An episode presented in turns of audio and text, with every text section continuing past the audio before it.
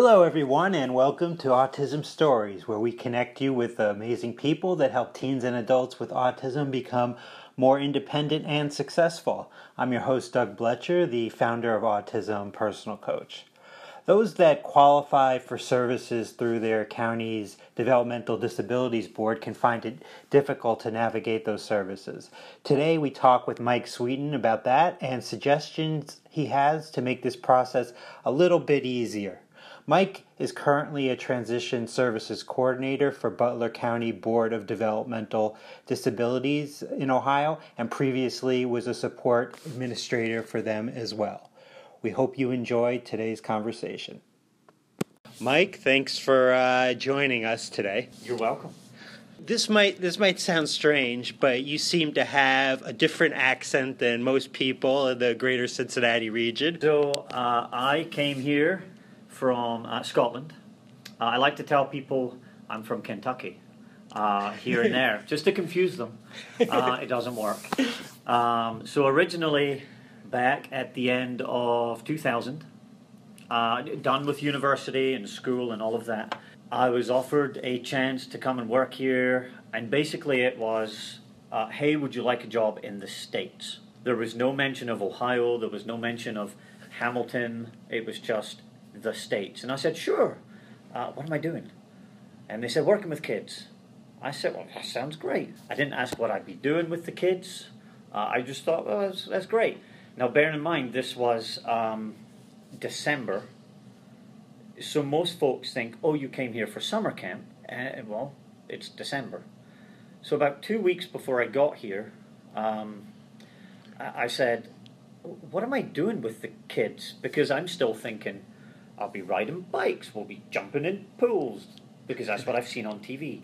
And they said, oh, you know, forest ecology, wildlife adaptations, living history, soil study, river study, uh, you know, all those outdoor education things. And I said, do, do I know that? And they went, oh, yeah, you'll be fine, you'll be fine. So, sure enough, here I came. And I jumped on a plane and landed in Cincinnati and came to work outdoor education. I did a year and a half um, in Camp Campbell Gard. So that's originally why I came. But it was fun. And how did you uh, get involved in the uh, disability community? Um, so through Camp Campbell Gard, so I did my, my year and a half to start with, and you know eventually I did another year and a half, and then came back for another three years. So it's it was on and off with different um, visas that were involved, and all the ins and outs, and lawyers, and all that fun stuff. But throughout that year and a half and time frame, obviously summer camp starts. Um, so throughout summer camp, there are specific cabins, obviously within summer camp, and one of those cabins at Camp Campbell Gard is Cabin Six. Uh, cabin Six is the special needs cabin for overnight. Uh, there is obviously all day camp that happens, full of special needs. It's a great integrated camp, but cabin six is the designated overnight cabin. Uh, four and five are the boys uh, at the time. Uh, one and two were girls, and we had the horse cabin and stuff like that. Not literally for horses, uh, for the campers who were doing the horse camp. So I didn't specifically work directly with Cabin Six, but uh, throughout the program, programming that was happening, and then uh, I worked a summer at the horse barn.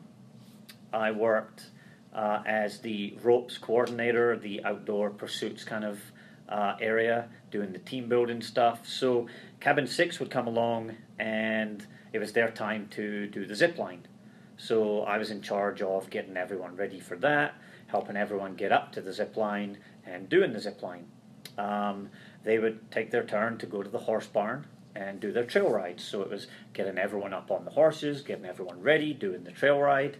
Uh, and so the interaction started there while in uh, while they were at camp. My first, I guess, introduction wasn't particularly an introduction. I guess it was just natural. Growing up in Scotland um, with my uncle, who to this day uh, I remember a few years ago, uh, before my mum passed away, asking her what his diagnosis actually is because now I'm in the field, I'm interested. I'm going, hey, Yeah. what's what's what's his actual diagnosis? And she said, what? I guess back then that wasn't a big thing to worry about. It was just there's special needs involved there, and he has to go here and he has to do that. So I remember when I was seven or eight, maybe, and I went along to, I guess, what would be the equivalent of a day program, maybe? Some sort of little mini, everyone goes along and has a fun time type place. So here's me at seven or eight going along with my mum to see my uncle in this place. And all I remember was, and this is the oddest thing, I was terrified. Because, and when you when I look back, it's because everyone was so friendly. And they were all rushing up to me to say, Ooh, there's a kid. I'm gonna go say hi to the kid. Right. But all I remember was at seven or eight was here's all these well, big people Right. running towards me and getting in my face. And I'm trying to hide behind my mum.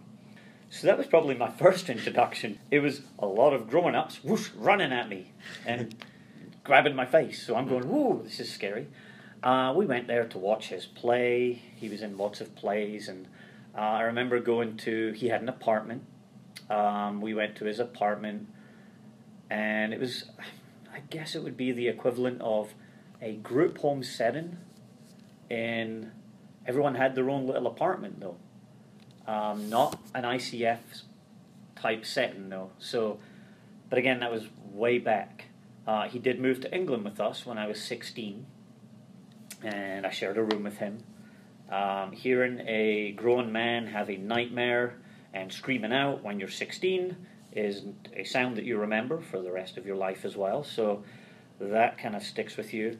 And so it's always just been that natural.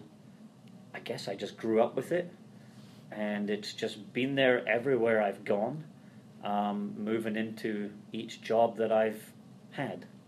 Um, it's just been that natural flow for where I've gone, I guess. So, in doing research for um, this podcast, I, um, I I found out that you uh, worked at a Goodwill's uh, Fairfield Vocational Center for many years. Yep.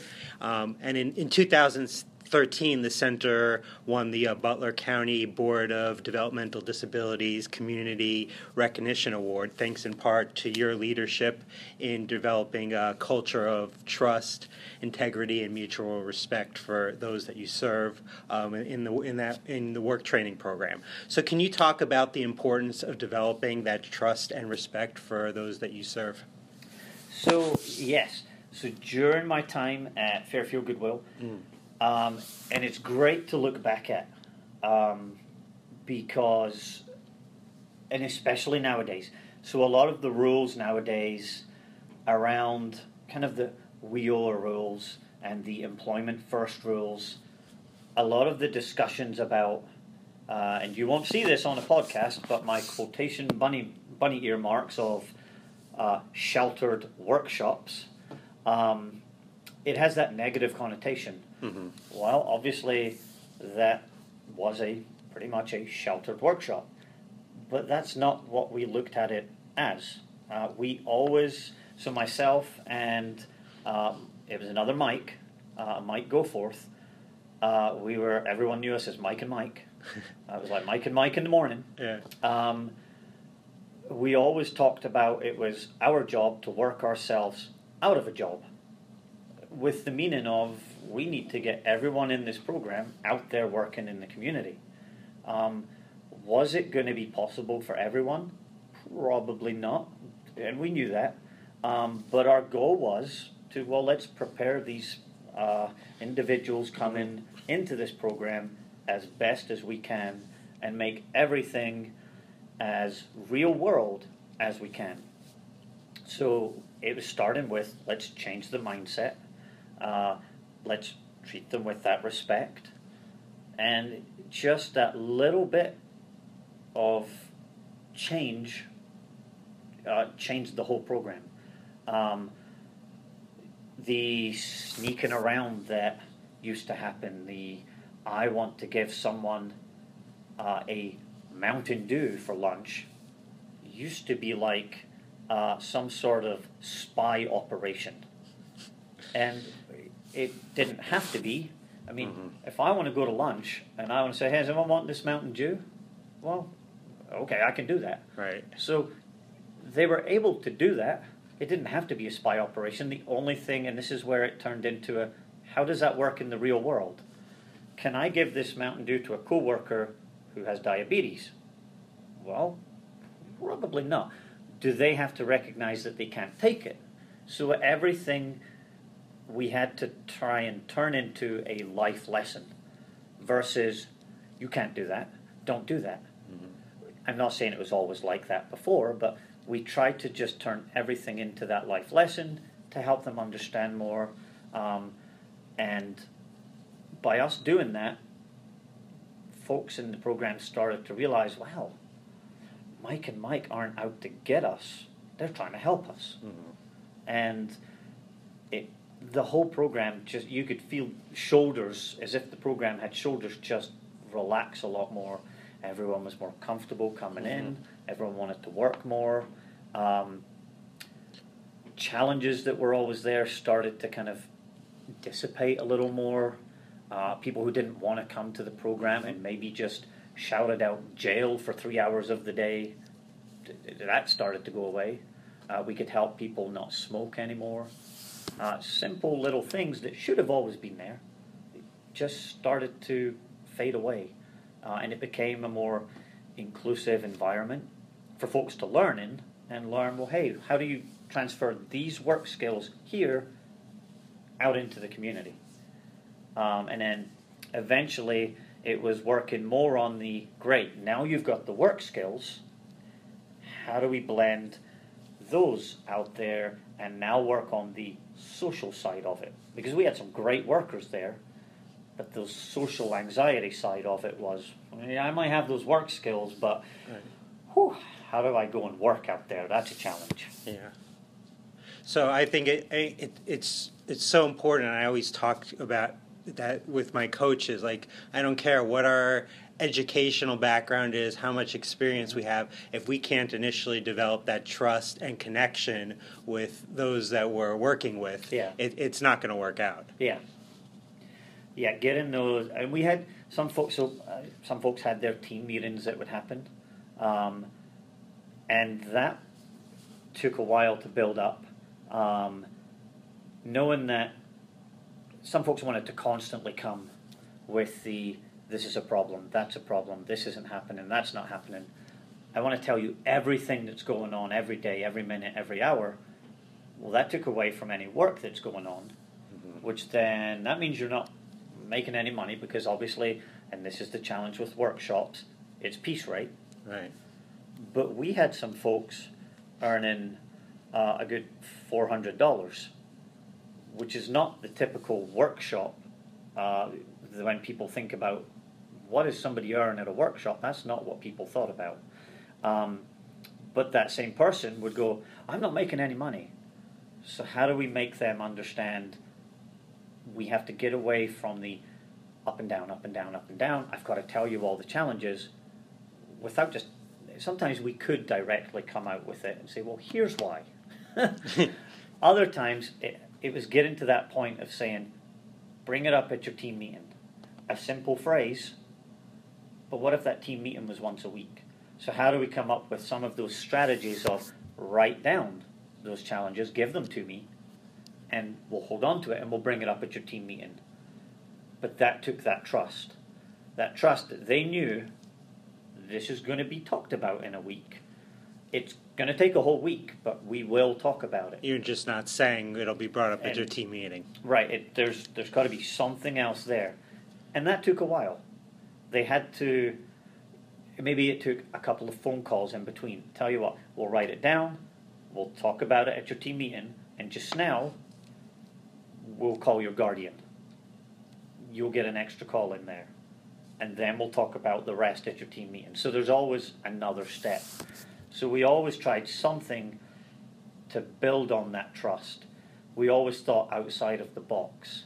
Um, there had to be, there always had to be that extra level uh, to show that eh, we're on your side. Uh, we're not just that. We never wanted to be that power figure sitting in the cube at the back with with the whip. You know, work like to get away from that. You're just here to to to fill up those boxes. Like that's what we we never wanted that.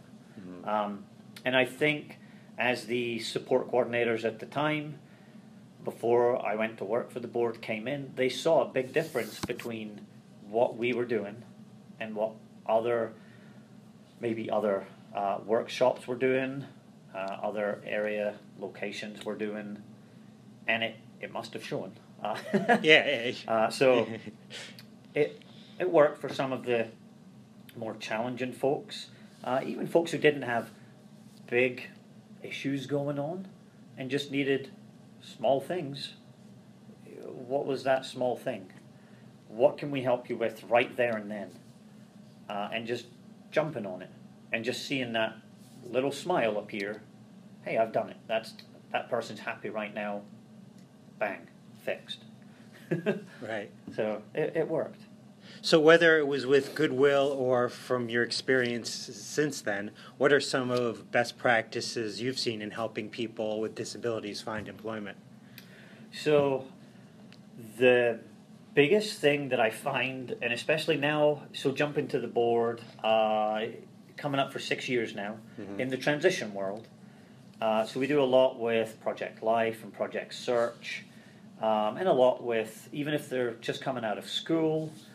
Uh, obviously, a lot working with OOD and job developers.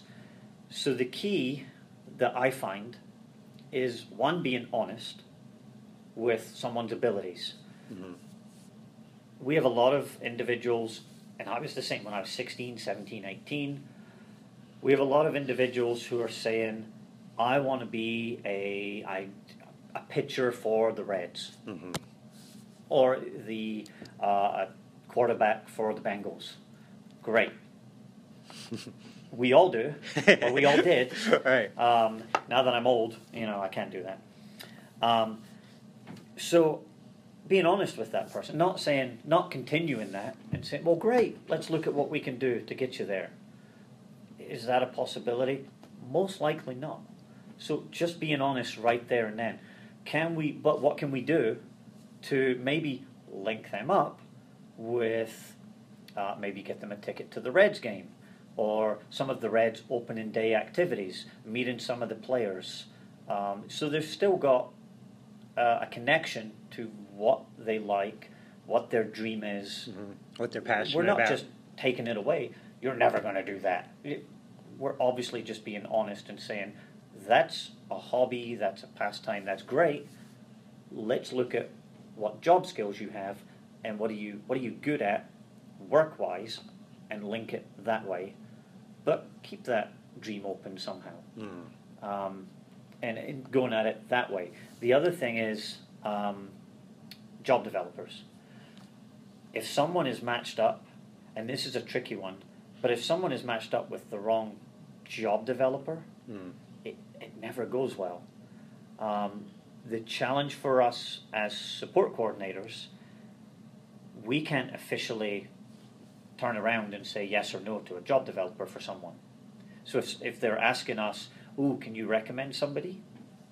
We can't stand there and say, well, yes, I can. um, we can give them a list. Uh, I will sometimes narrow it down to, you know, 10 or Mhm. five because it's a huge list. Mm. See, well, the, maybe those five are just the ones in close proximity. Give people So that options. Helps it narrow it down a little, but I, we can't say pick this one. Mhm. Um, but parents and the individual can sit them down and interview them and hear what they're good at, uh, who they work well with in the Mhm. area, whether it's industries or small businesses, or get a good feel of, well, you might work best for my son or daughter. Um, so getting that right job developer is great for getting them into the right field that they want to go. Um, some just work best downtown. Some work great in Butler County. Um, so yeah, that's that's one of the main uh, reasons we look out there and find that Mhm. person that's going to work, basically. Yeah. So I was introduced to you at your current position um, as a support administrator for the Butler County Board of Developmental Disabilities. yes. For those that may not know, what what are the primary responsibilities of a support administrator? So, one word, uh, paperwork. Um, in, in, in essence, uh, within that paperwork, what's a whole lot? Um, obviously, that includes annual paperwork uh, to keep the person's plan involved, whether there's funding in there, no funding, um, just getting to know the person, uh, whether they're, and we have folks who are. Um, in the transition world uh, as young as three and then up to 22 23 24 um, but getting to know them what are their likes dislikes uh, and getting those person-centered uh, ideas in there within their plan are very important. Um, so as much as it is paperwork it's all about the individual.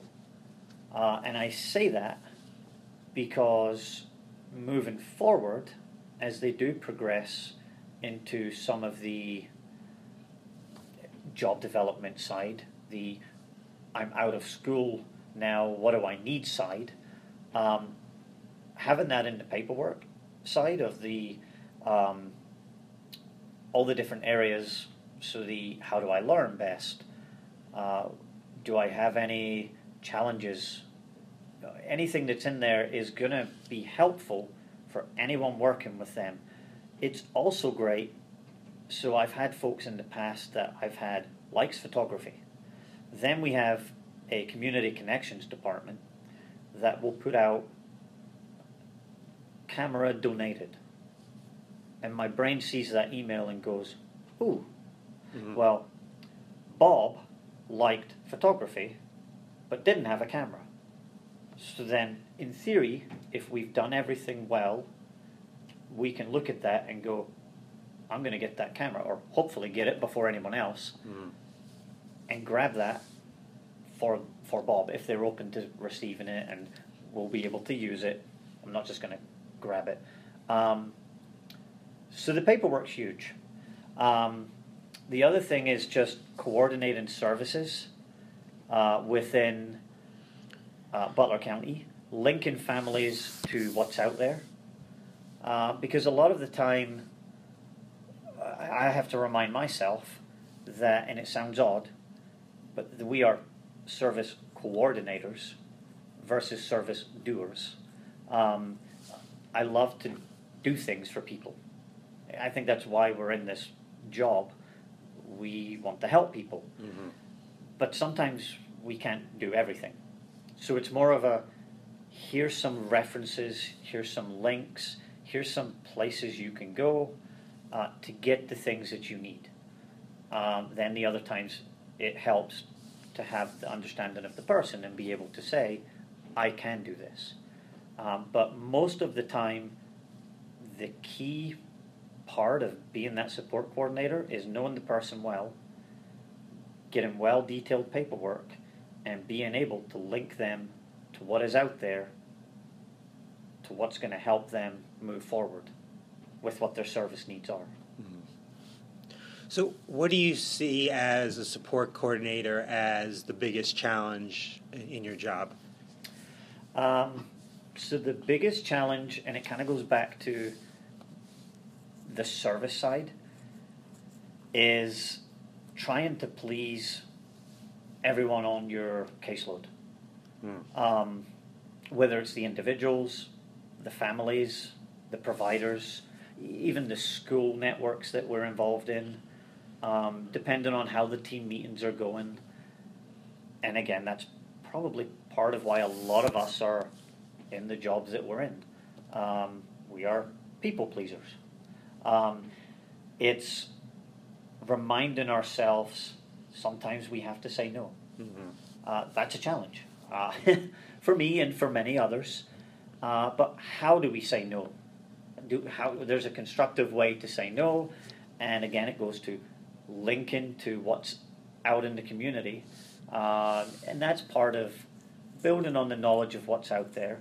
Um, that challenge comes with families are different. Uh, so, one family may have all the bells and whistles, but that's a different situation than the next family who is saying, I need this, I need that, and I know someone else has it, so well, I need it. We, it's comparing apples and oranges. But what can we do for the family who does need whatever it is they need? We can link them to the services that are out there, um, getting on our website, uh, linking to the programs, the um, Special Olympics type events, the Challenger American Baseball League stuff, where there are other families involved who have maybe been through it before and have had the experience that they can discuss it with that family and say, well, here's what we did, here's how it worked for us. Um, sometimes that challenge comes down to we don't know what the family is asking for. Sometimes families will have a need, but we don't know the needs there. So sometimes it just comes down to talk with the support coordinator, and we'll be able to either say, and it also comes down to, again, be honest with that family. We can say, that's possibly not an option, or, ooh, I can link you to whatever it is. Um, and hopefully, I always try and link uh, to the families that are out there already that have hopefully been through it because that's just building those natural supports. Those natural supports that are out there are key. Uh, the same as finding the right job developer. There are systems in place and there are steps in place that if it's not broken, don't fix it. Um, so knowing that they're out there, link folks up. They live it every day. They experience it. I can come in and say, "Have you tried this? Have you done this?" But I, I don't live it. Uh, I have the a little bit of knowledge about what's out there. Have I ever done it? Have I ever been there? No. Um, so, if I can guide people to where they might need to go, that's always what I try and do. Uh, I try and keep as many avenues open. I try and uh, keep folders and lists on my laptop that may help someone get to where they need to go. Uh, and I always, I'm always open to come back to me. Um, if it doesn't work, let me know, and we'll we'll look for something else. Um, but what I try and stay away from is that I'll do it because then it bogs you down, uh, and that's that's hard on everyone because Yeah. you want to help everyone. I, I think that's that's great linking families because I think we Yeah. need to we need to do a better job of of helping people to grow their support network. What kind of feedback have you like received from families when they have been linked with others who've been through the process? Um, I have had good feedback. Uh, especially, so I have a habit. I have a habit of sending giant emails, uh, which you have probably been a part of. Um, They're very thorough. I appreciate That's them. right. I appreciate it, Mike. Uh, so I try and even if they're just asking for a little thing, I have a habit of going on the internet. I'll see what I can find. If I already know something in my head, I'll, I'll add that in about where can I find these services. Then I'll go to other support coordinators. Has anyone experienced this? I'll add that into the email. Then maybe I'll go to my supervisor or anyone else who I know has specifically experienced what it is I'm looking for. So I add every single thing into that email versus what I just know. And I think most people probably do that. But I want to give that family every single opportunity that may be out there versus just, oh, I know about this. Try that. Because, well, that's just one door. So my goal is always when someone asks about whatever it is, it's a, I'm looking for funding to help with an iPad or whatever the option is. Sure. I'm going to try and give them as many doors as possible to open. And if each door is locked, then hopefully one of them I'm going to have the key to, and they get through. Um, does it always work? No.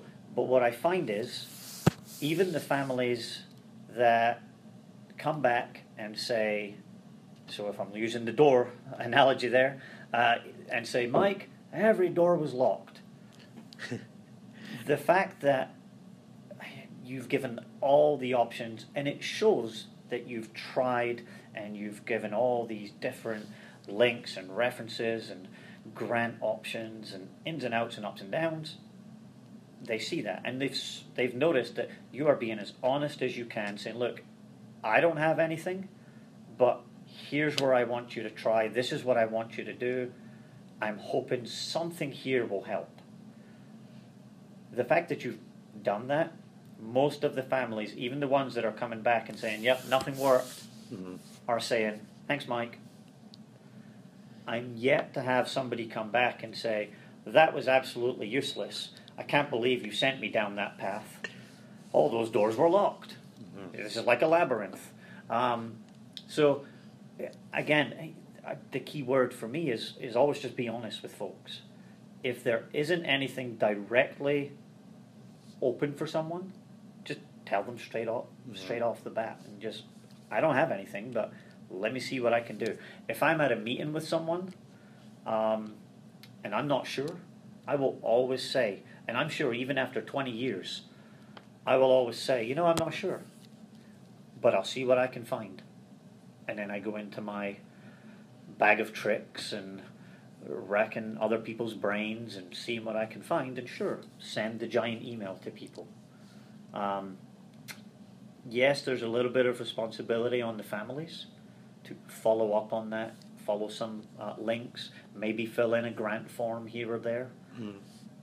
But that's that's possibly what it might take to get the service, the item, um, and fulfill that need.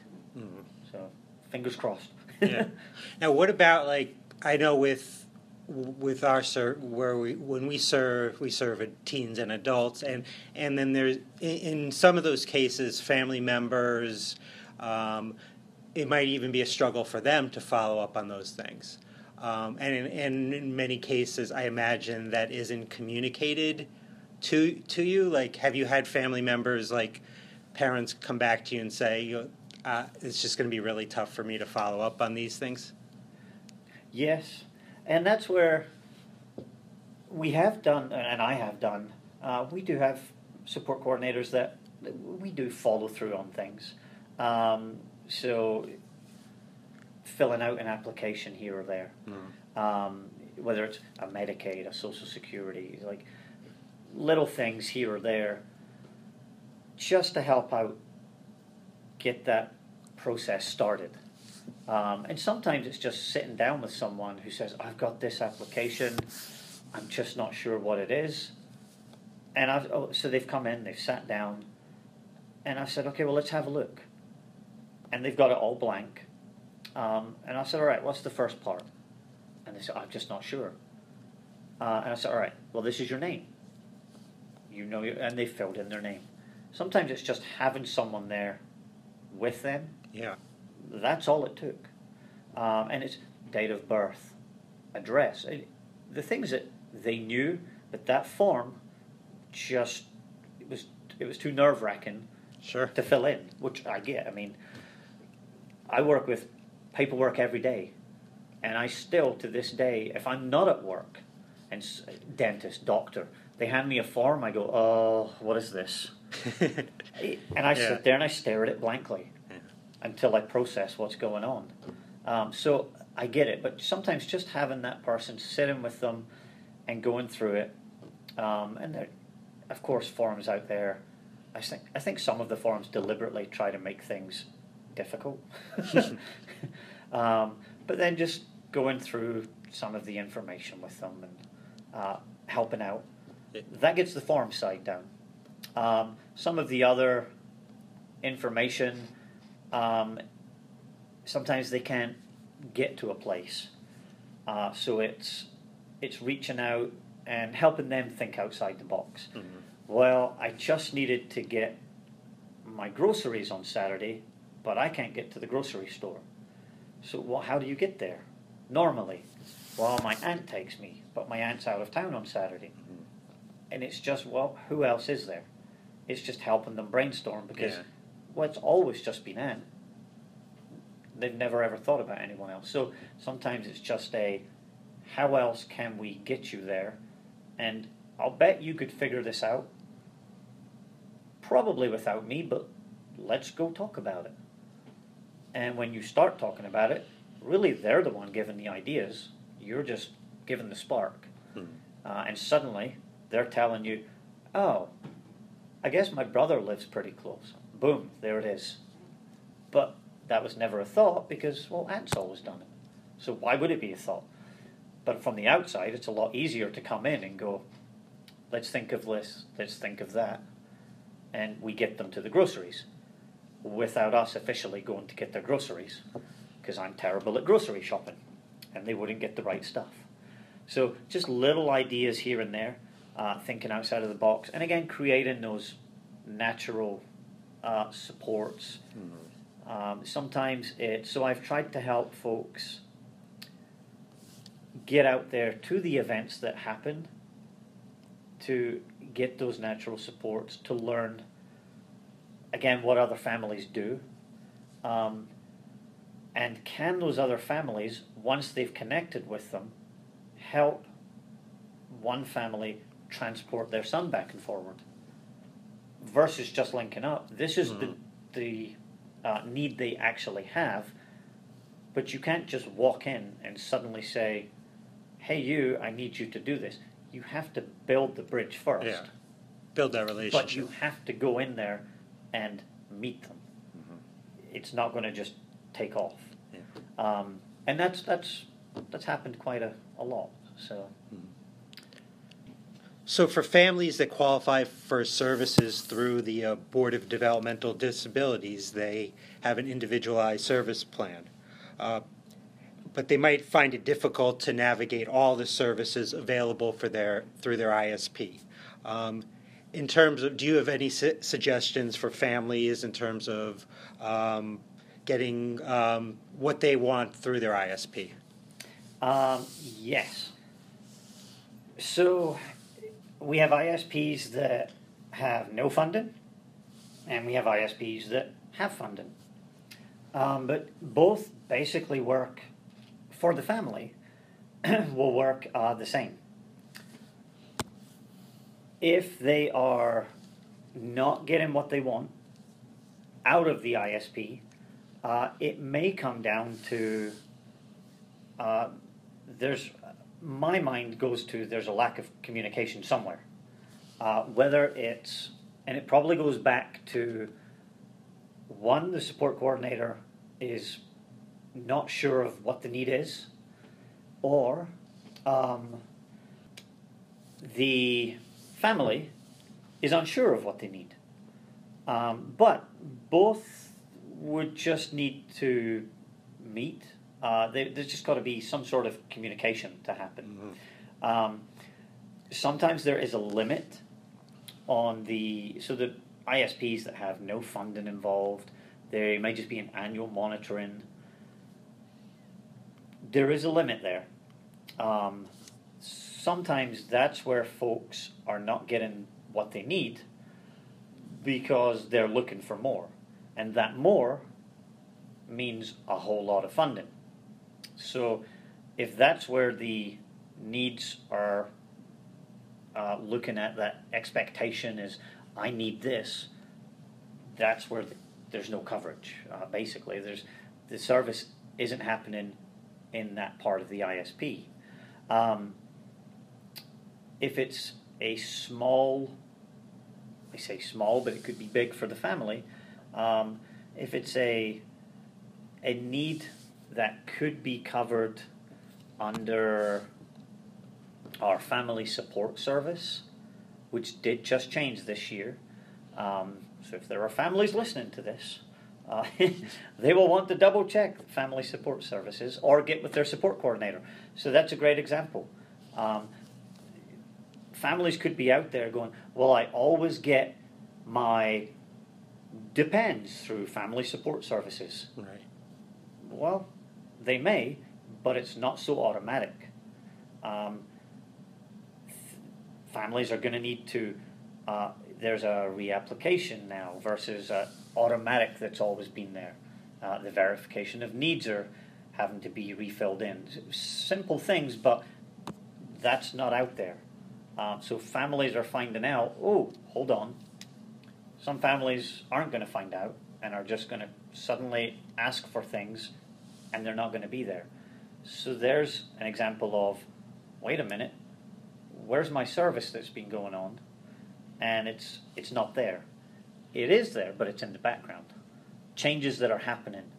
Um, there are always a lot of changes, uh, and it always goes back to so the support coordinator may know about a change, and the family doesn't. From a county side, from a state side, uh, from a paperwork side, changes that are happening. The family may have changes from a school side, from a behavior side, from a hospitalization side, uh, from a medication side. Changes that have happened with the son or daughter uh, in our in on the caseload, which okay, that's being dealt with at home. Families are looking after them, but that could be key for the support coordinator to know. And if they're only meeting once a year, there may have been something that could have been done six months earlier to maybe, again, link with the community, what supports could be out there to help. But there's some breakdown in communication that we could have helped in the middle for both of those situations. Nobody knew either way. Right. Um, so just little communications here and there to help support each other sometimes. Um, we're the support coordinator, so we're supporting, but sometimes it can come down to if families have some changes, um, let your support coordinator know. There may be something that could help, or it's just great to have that documentation. So when the annual plan happens, or if they're at that point and they are going for a job, the support coordinator is able to say to a job developer, mm, probably not best to look for a full time job at this time, if that's the situation, or a there, there's, there's going to be need to be an accommodation for some uh, sitting down during this job, like little things because of medication changes, like just little bits of communication here and there. I think that could probably help a lot with some of the service needs. Is everyone always going to be fully happy? Most likely not. Um, but from the times that I've had someone call, and I'll be the first to admit, I have forgot a couple of times to follow up on something. I've given them all the information in my giant emails, but I was going to follow up on one last thing, and that got away from me. the families were great, and they sent me an email a couple of weeks later and said, "Did you ever get this? Did you ever find out about those extra depends? We'll use the depends." And I've gone, "Oh, I've completely forgotten." So there's that communication coming in because well, I forgot. So a little bit of back and forth between each other will be great. Well, Mike, I uh, really enjoyed the conversation. Thanks Yeah. for joining us today. Well, thank you. Thank you, everyone, for listening to today's episodes. For those that do qualify for county services, I hope uh, the information Mike shared was helpful to you. Autism Personal Coach saves people with autism from feeling alone and being isolated. So often, teens and adults with autism struggle with anxiety and as a result don't have success in their lives. Autism Personal Coach is a unique service in that we help those with autism by working on meaningful, individualized goals in a setting in which will be used so their anxiety is greatly reduced and they can become much more independent and successful. To get an autism coach uh, for a loved one or yourself, it's very easy. All you have to do is email autismpersonalcoach at yahoo.com or call 216 336 5889 and request a coach today. On next week's episode of Autism Stories, we will talk with Maverick Crawford, the author of the book Overcoming the Odds My Journey to Personal Strength and Triumph. Talk to you then.